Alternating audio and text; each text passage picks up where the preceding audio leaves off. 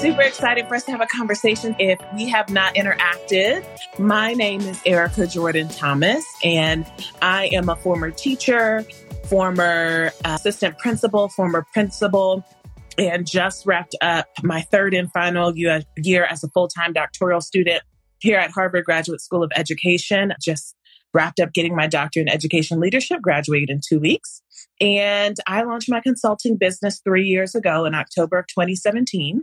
And I launched my consulting business at a time when I was in a season of transition and I needed a way to extend my purpose, while also at the time, I didn't know how, how important financial freedom was for me. And through my business, I've been able to expand my impact and increase my financial freedom. And so my consulting business focuses on coaching and developing school leaders and supporting districts in their equity work.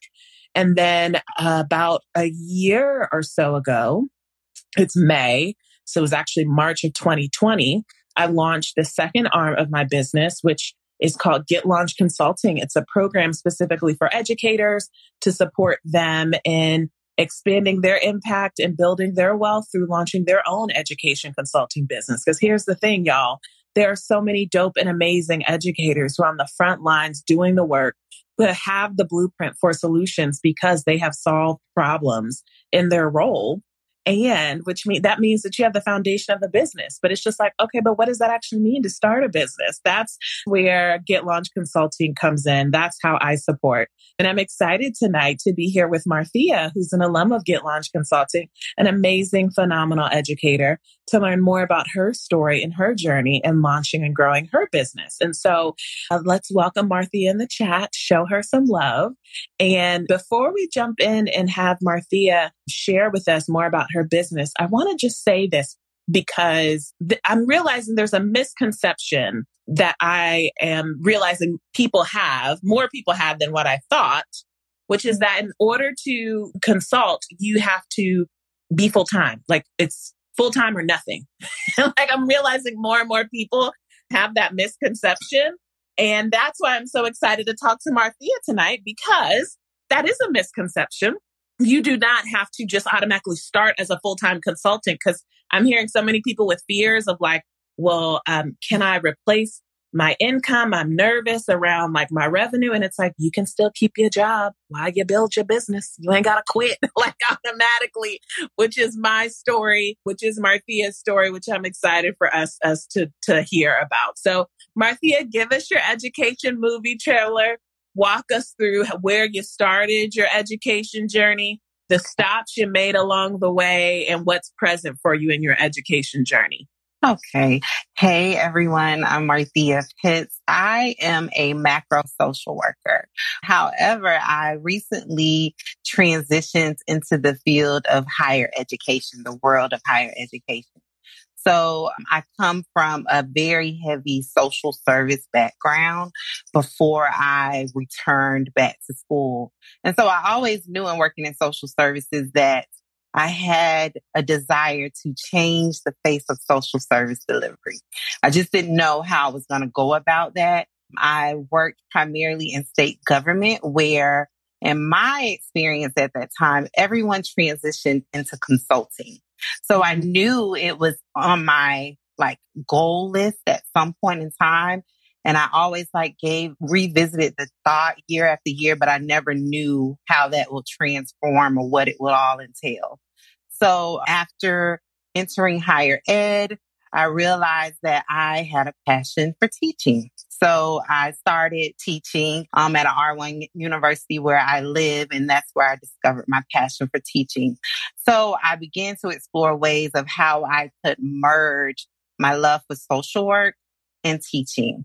And then also my love for workforce development. My mm. background is very heavy in workforce development. So I began to research, because I learned during cycle, I believe I was in cycle three. I, yes. Cycle yep. three, that you need to research your market or what the need is and, and what the pain, what the issues are that they're experiencing. And so I learned that there was a major issue in the field of social work, primarily for social work students, that they did not know how to transition into the workforce post their master's degree or their bachelor's degree, and that they primarily were staying in entry-level positions, case management positions, and didn't know how to transition to leadership roles or macro social work uh, positions. So that is where the M S W Coach was born. And it took my love for career coaching and workforce development, something that I'm very good at, and merged the two. And so that's mm. how it was born. Mm. Oh, I love this so much because, you know, most of the, a number of the stories that we've, we've dove into through Get Launched Consulting conversations are folks who were in the K twelve space and a classroom teacher. And so what's so unique and beautiful around your story is that within the, the ecosystem of education, that your expertise actually lies in a different part of the education ecosystem. So that's mm-hmm. one thing just to note is that when I'm using the term education, I'm talking around the entire K through our pre-K through sixteen ecosystem. And when I say ecosystem, that also includes student support services. And so that includes social workers, that includes counselors. And so define for us, because we're we're just getting started in this conversation. It's already clear, you know your stuff. And so define for folks who are listening, when you say the word macro social worker, what that means. Yes, thank you. Okay, so macro social work means that we are more on the administrative side of social work, and we focus on advocating for groups in systemic and institutional change that will be in the form of laws, research, grant making, community development. It's on the larger scale as opposed to direct practice, which will be micro social work, where you're working one-on-one. So we are seeking to affect large scale change. Gotcha. Gotcha. So this is so fascinating because you are essentially telling us the problem that you're solving within your business. And the way you've articulated is is so clear that you are operating within within the program. We use the language of your zone of genius versus your zone of excellence. This comes out of the book, The Big Leap. And the difference between the two is your zone of genius is the intersections of multiple areas of, of your expertise. But what's unique is that because they're unique to you, there's a, a level of synergy that happens when you're operating within this such unique space of, for example, when I think about Get Launched Consulting, that is my zone of genius because it's the intersection of not just consulting, it's the intersection of consulting, educators, and equity. Because if you listen to the way I talk about consulting, the way I talk about the issues of consulting, I talk about them from a, a systemic perspective, and we talk about the impact of race and oppression and white supremacy culture on the issues we're trying to solve within education, as well as the lack of representation and diversity within the education consulting sector. And so that's an example when we say the intersection of your zone of genius is the intersection of multiple, of more than one area of expertise that it makes you so unique. And when you're operating in that intersection, there's this this level of synergy that's so unique to you. And I heard you name macro social working. I heard you name education, and I heard you name workforce development. Mm-hmm. And so just breaking that down for folks, that you gave us a really beautiful example of, of how you can define, well, which problem do I start with? So was that process... because the way you talk about it feels very clear. Did it always feel clear when you decided to go for your business? Was that very clear from the beginning? No, it was not. It actually, it went through multiple stages because I was like, I don't really want to do career coaching. But I was always, I, re, I heard over and over, focus on start, because I knew I always had aspirations of starting a business, and it was going to be centered around consulting, what I had not identified. So it originally started focusing on what I primarily was known for. And so when you hear Marthea Pitts, I'm synonymous with workforce development because I have won multiple awards in it and I'm well known for it. And so, come on, receipts. but, but I just kept trying to like, no, I should maybe come up with a product or I should do something else. So I kept revisiting workforce development. But then out of frustration one day, working in social work, I was like, I cannot change the world just by myself. Mm-hmm. So how can I train other social workers to get out and be in positions to be change agents? And so that's, oh, and I think it took about a span of six months for it to kind of merge and morph together, where you should just combine them both because you're good. I was already mentoring other social workers informally and didn't even realize it. And so there was a resounding issue of they didn't know how to secure macro jobs. They don't know mm-hmm. how to transition out of those frontline positions. And so it took many different stages or revisits. A lot of it was me just moving out of my own way and accepting that this is your thing, Marthea. Mm. Ooh. So you said it took you moving out of your own way. So what do you mean by that? Accepting the fact that I always felt like, dang, I don't have a gift or a talent. Other people have things. What is your thing? And it really, this went on for about a year until I realized your thing is helping people find jobs. I'm really good at it. And I accepted that that is my gift. I always knew my higher calling was to help other people achieve lifelong self-sufficiency. That's always been my professional mission. And so I just accepted the fact that that was it. Mm. Yeah. Mm. And so there was something earlier that you said too, that I, I think it would be helpful to peel back for people, because you said you talked to us around how you did some market research. And so talk to us around that experience, like specifically, what were the actions that you took? And then tell us a little bit more around what you learned through that. Cause you, you named for us of some of this insights, but walk us through what that looked like.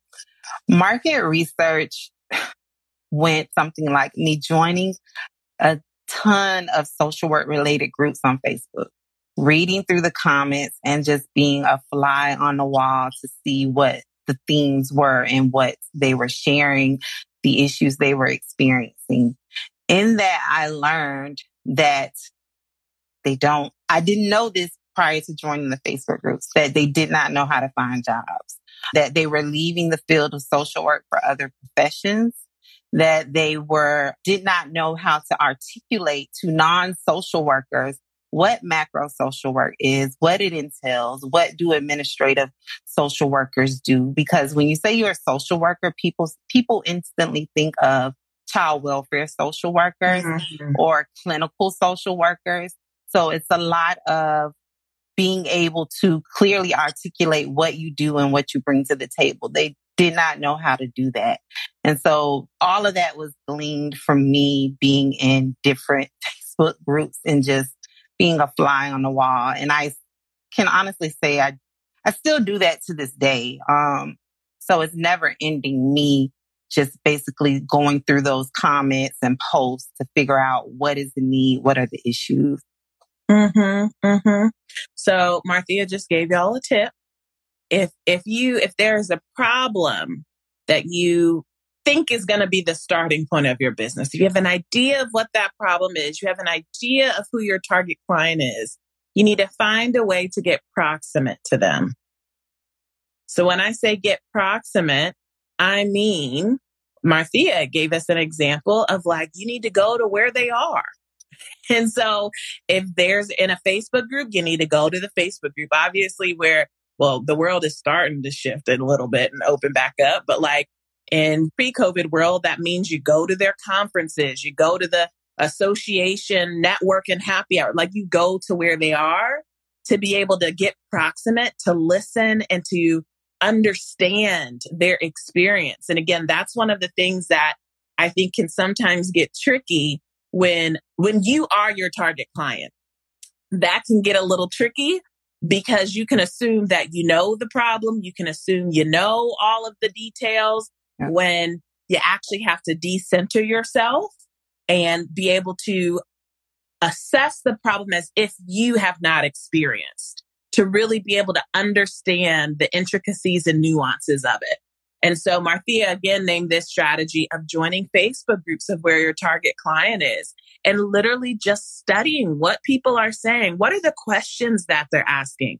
What are they saying are some of their frustrations or their pain points? Because all of those things are, are informative data of how what you should be considering or taking into consideration in your business as you're thinking about your services, how you define the problem, how you would develop your external messaging. All of that is helpful informal data. So Marthea, how did you then use this information to then start thinking about your services? I used it to basically learn how to market and tailor them.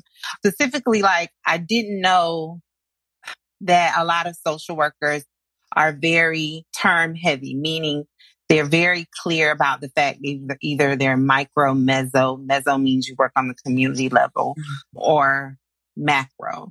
I just always thought people referred to themselves as administrative-focused social workers. So I learned that they were very term-connected. I don't know mm-hmm. a better way to explain that. Mm-hmm. So I made certain that any materials I put out, any digital products I created, I inserted the term macro social work. Um, just so that appealed to them. And it was very clear as to what level of social work I was focusing on. I also learned that they were very interested in research and institutions centered around research, but they did not know how to identify them.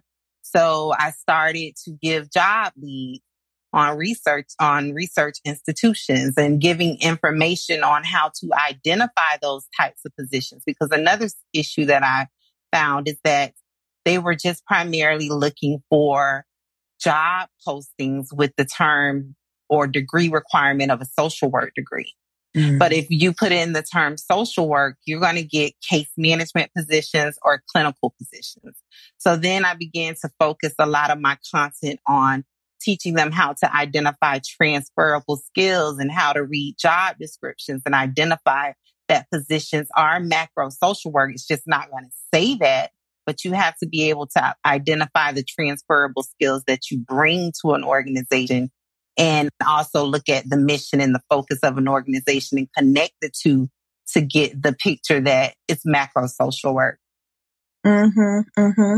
So what are the services that you ended up landing on that you offer in your business? So I first created a digital project where I created a list of one hundred macro social work job titles. That was to meet an immediate need of like my crew asking for, how do I find these positions? So I did like a fact finding mission and compiled one hundred titles in one document. I began to sell that.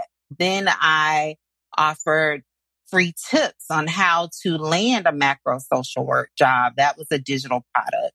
And then I gradually progressed into the formal career coaching where I have resume one-on-one, career coaching sessions, interviewing, the basics of interviewing, how to create a career plan. I've even offered free webinars on how to tailor your resume for macro social work jobs.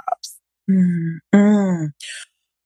Oh, okay. So I'm, I'm of many of the things that you're sharing, I'm aware, I w- I'm aware of, and I'm also putting on the perspective of someone who's listening and thinking through just like self-belief and courage and like com- self-commitment it just takes to do that. Mm-hmm. Of just like to go from an idea and then to move to, I have digital products, I'm doing webinars, I'm offering coaching.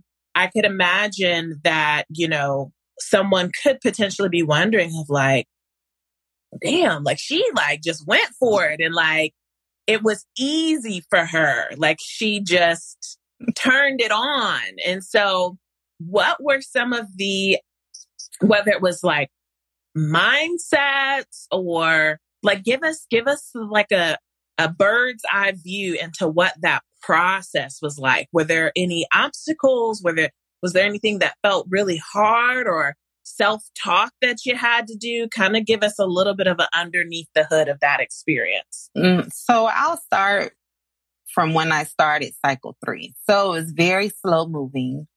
I was taking in all of the information and the resources you were giving, but I still kind of was not compelled to jump into action. Why? Because I'm a natural born introvert. I tell people this. I don't necessarily find pleasure just jumping in front of crowds. But however, when I'm talking about social work, it's a different thing. But still, for whatever reason, that introvert in me would not allow me to like, I was like, well, what if this? Or how would I, how am I going to do it live? Or everything mm. should be perfect. Or what if I get nervous and this and that? And so it wasn't until the last day of our cycle where you gave the, um, you had us read the, the passage about the giraffe, mm-hmm. I believe it was. Mm-hmm. And it was that out of the whole cycle, it was that. I don't remember the exact words, but it was that passage that was like, Marthea, stop tripping and just do it. And so that is what compelled me to move forward, along with my desire to want to do other things in life and contribute to my field in a meaningful way. And again, I do want to change the world, or at least help position other social workers to be able to do that. But it was very slow moving for me to just really jump into action, again, because of my introverted ways. So a lot of the times I have to do self-talk, like, okay, you can do it. Mm-hmm. You can get, you can get on there and do it. And then once I get started talking, I'm okay. But it's the just getting started part. Mm-hmm. Well, and I think there's something interesting that you said of, you know, I'm naturally an introvert, except when it comes to social work. I can talk about that all day. Yeah. So I think that just speaks to the power of picking the right problem. Mm. Because I think some people, I'm not saying that everything in your business is going to be easy, but in terms of like, your energy, if you pick, so let me give you an example. I could give a P D on classroom management. I could, and it would be good. But I would probably procrastinate in making it. Like I probably dread like pulling myself like up to the day of being able to deliver it. And I guarantee you, I'm going to get some good feedback. Everybody's going to love it. But my inner, it will not give me energy in the same way. Because that for me is my zone of excellence. It's not my zone of genius. And I can do it well. I can do it in my sleep. But like mm-hmm. for me, what lights me up is school leadership. What lights me up is talking about consulting specifically for those of us from marginalized backgrounds and, and whose identities have historically been oppressed in this country. That lights me up and gets me excited. Mm-hmm. And so like, that's where you have to really do some in reflection at the early stage of your business of what really brings you joy. Yeah. Because if you pick a problem, and that's the thing, as, as oftentimes in our, in the education ecosystem, we've done a lot of things that we can do well, but they don't necessarily bring us joy. So if you pick a problem that you've done really well, and maybe people have always given you lots of praise and you're like, well, this is what I should do, but it doesn't bring you joy. Yeah. You are going to feel frustrated when you're making social media posts about it. Like you're going to like dread going live, even though, you know, you would already naturally be nervous about going live, but like it'll be an extra layer of just like burden that it's going to feel like you're going to have to work through versus when you pick the problem that gives you energy, that brings you joy. I'm not saying again, everything's going to be easy, but you're going to be, you're going to get energy from doing the social media post about it. Because it's it's in your zone of genius. Marthea, someone just asked, how disciplined were you at the start to get going? At the start, again, I'll start with when I was in cycle three, I was very disciplined as far as doing the homework, the pre-homework, mm-hmm. and doing the tasks that we were tasked with. And again, at that point, I was motivated by not only just wanting to make a difference for my field, but wanting to make a difference for myself. Mm. And because I know that I don't want to necessarily work in a traditional organization for the rest of my working days. I want to have my own. So that was what was propelling me in the beginning. Yeah. Then, yeah. Yeah. I love this question. So let me just name, being disciplined when you start is not optional. Like, you are going to have to be disciplined, but, but what discipline, how we define discipline, I think it's a broad definition, because I think sometimes when people hear discipline, they think, all right, I have to, they think patterns, routines, and frequency of like, every day for thirty minutes, I have to do this thing, or like every day, you know, during this time block before I go to bed, I have to do this thing. That's one type of discipline. Another type of discipline is just reflection of like, sometimes discipline always isn't in the execution. It's in like being present and being aware and giving yourself the space to actually like think clearly and being disciplined about your commitment to yourself. So I just want to underscore, because what you said earlier, Marthea, of like discipline, one way in which you were disciplined is like you, you, you took the content of the program seriously, which meant that like you protected the time, you were at each call, you were taking like copious notes, but also you weren't rushing to like, I got to do this thing, I got to do this thing, and I got to do that thing. Like, you were allowing yourself to be present to the process. So I just, I just want to name that, because I think sometimes uh, because we live in a very white-centered society, that we have some very whitewashed narratives around what discipline means. Discipline is you run at five a.m. every morning, and then you make a smoothie, and then you do that. When like sometimes discipline means being still. And like getting, because by being still, you'll get clarity around what your next steps and your directions are. But, but the common thread is that like you are, you don't tap out. Like, mm-hmm. even when it gets hard, you're still like, you're still, you're still in it. So just want to name that. I, that was a great question. If y'all have mm-hmm. other question, please, other questions, please um, yeah. drop those into the chat, because it also made me think about my journey at the beginning of my consulting business. You know, discipline for me looked like having conversations with other consultants to learn from them. So I wasn't necessarily like doing things in my business, because I was like, I'm still trying to figure ish out. Like, I just need to learn from other people for a bit. So that's what discipline looks like for me, was creating the space to learn from others. So Marthea, talk to us around like how you started to find your clients. Like, what would that, what did that process look like? So initially it started off just by advertising on Instagram.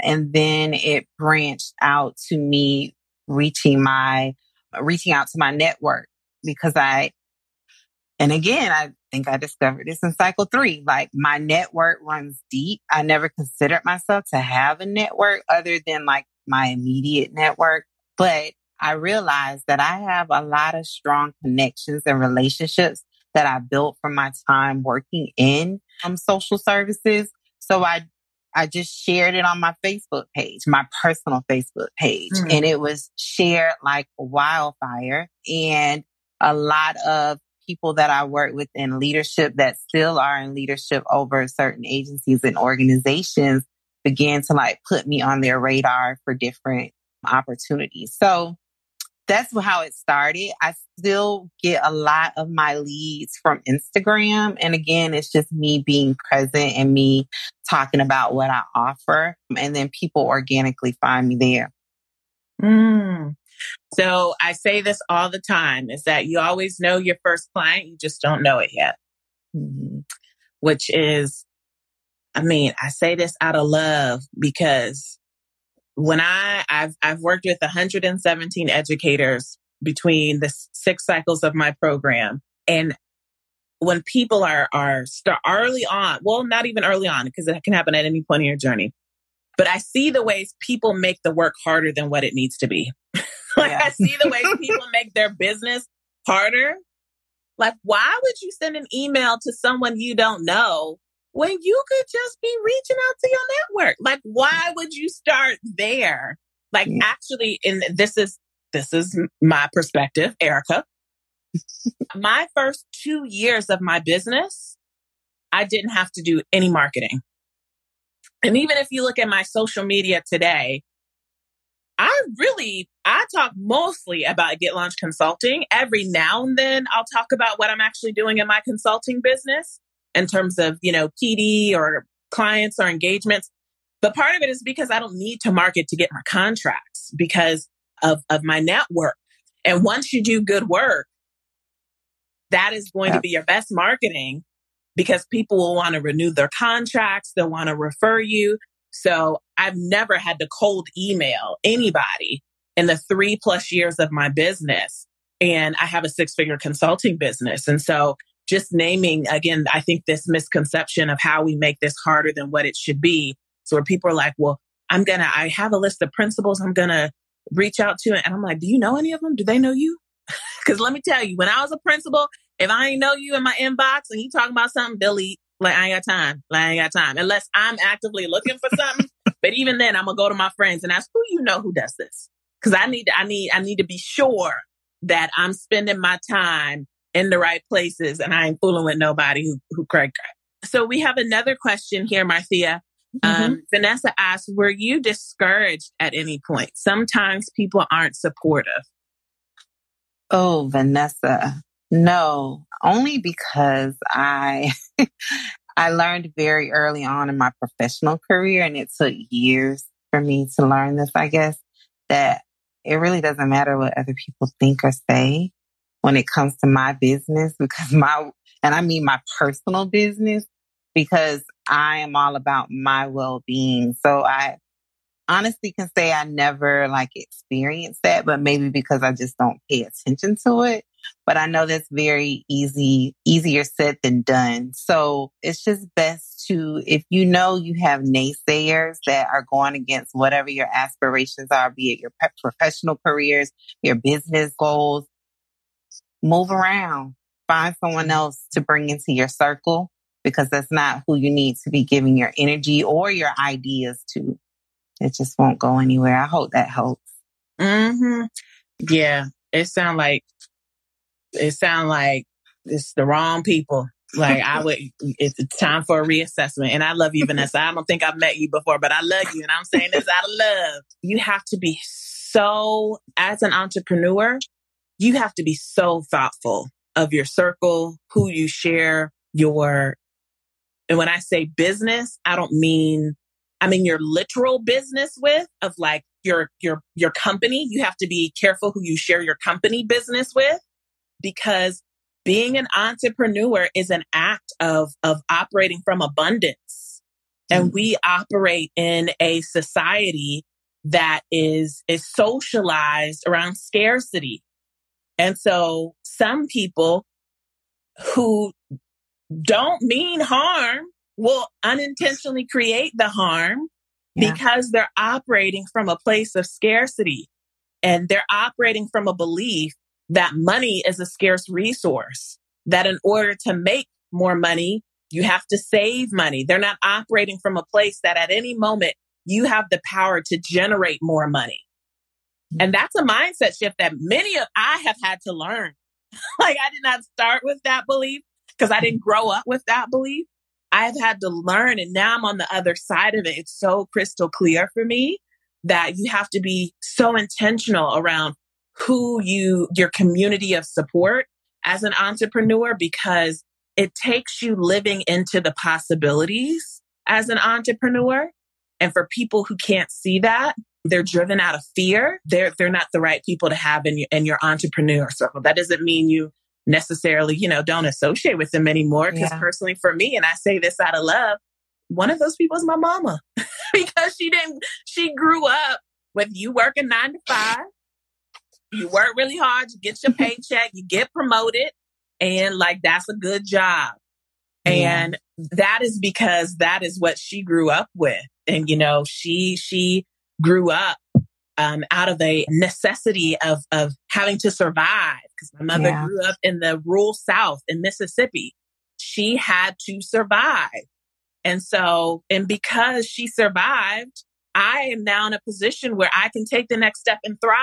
And so because of that, I am thoughtful around the conversations I have with my mother um, because she's operating from a place of survival, which I get yeah. it. I get it. And I love her for it. And her survival has positioned me in so many different ways. And I'm not in a chapter of survival. I'm actually in a chapter of what does it actually look like to thrive? And so um, I think that's a really, really great question. And yes. I think that becomes a conversation around boundaries of who who you can let in and who you, you know, keep at a healthy, healthy distance. Yes. Um, I'll answer this next quick question. And then we'll uh, move forward to our last couple of questions. Destiny, I don't know if this is the name of your, your organization or your name, but either way, I love it. Destiny asks, how do you identify your network? So I'll share a couple of quick tips. And then I actually have a module uh, for purchase called Securing Your First Client. And so if you want to learn more information about it, just D M me and you could just D M me the word client and I'll know who you are. Um, and I'll send you that information. But briefly, this is where you want to think about a couple of different people. Think about every organization that you've ever worked with. Think about any affiliations that you have. So affiliations can cut, cut across a, a few different lines. They can cut across your alma maters. They can cut across any training programs that you may have done. They can cut across any type of social organizations that you've ever been affiliated with. You want to map all of those things out. So for example, if I were to think for myself and my network, I graduated from Ohio State. I graduated from Relay Graduate School of Education. In a couple of weeks, I will have graduated from Harvard Graduate School of Education. I've also done New Leaders. I have done Teach for America. I have gone through U V A's Partners for Leadership and Education program. I've gone through a couple of different fellowships through Relay Graduate School of Education. So that's not even half my list. Like I'm just naming those off the top of my head, but all of those are a part of my network.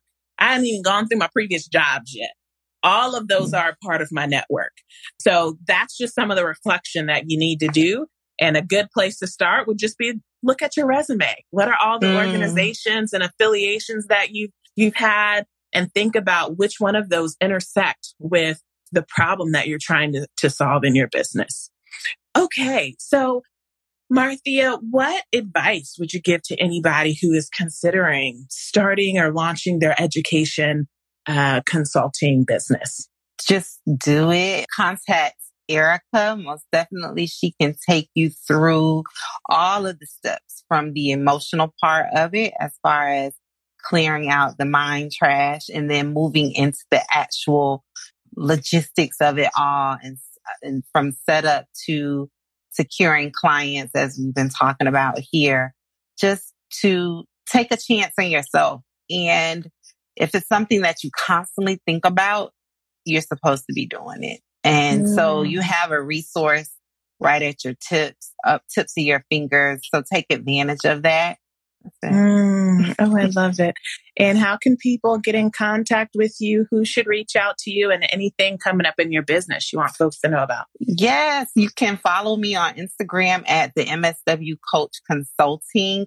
This Sunday on the sixteenth from two to four p.m. Eastern Standard Time, I'm having a free career planning workshop. Actually, it's open for social workers and any human services professionals. Mm-hmm. So if you or you know anyone, um, just visit my page and share the post. The link is in the bio to my Eventbrite page where you can get your free ticket to attend. It will be held via Zoom. We will have like a virtual co-working session and me guiding you through the process of reverse engineering your career and creating a career plan. Everyone should have a career plan. Even as an entrepreneur, you should have a plan of action and how you will execute the goals that you've set for yourself. Also, connect with me on LinkedIn. You should all, everyone should have a LinkedIn page. Career Tip one oh one. So connect with me on there. My link is in my bio. Again, follow me on Instagram. Everything is there in the bio. Awesome. Awesome. Y'all show Marthea some love in the comments. Thank you for her time. Thank you for her wisdom. Thank you. Thank you for her gifts and for her moving past the mind trash and believing in herself and betting on herself so, such that she's building a beautiful business that is having an impact. Thank you. And, all right. Marthea, thank you. Thank you thank so you. much. Um, this was a joy. And I'm just so excited for you. I'm in your corner cheering you on and just excited for you and your business.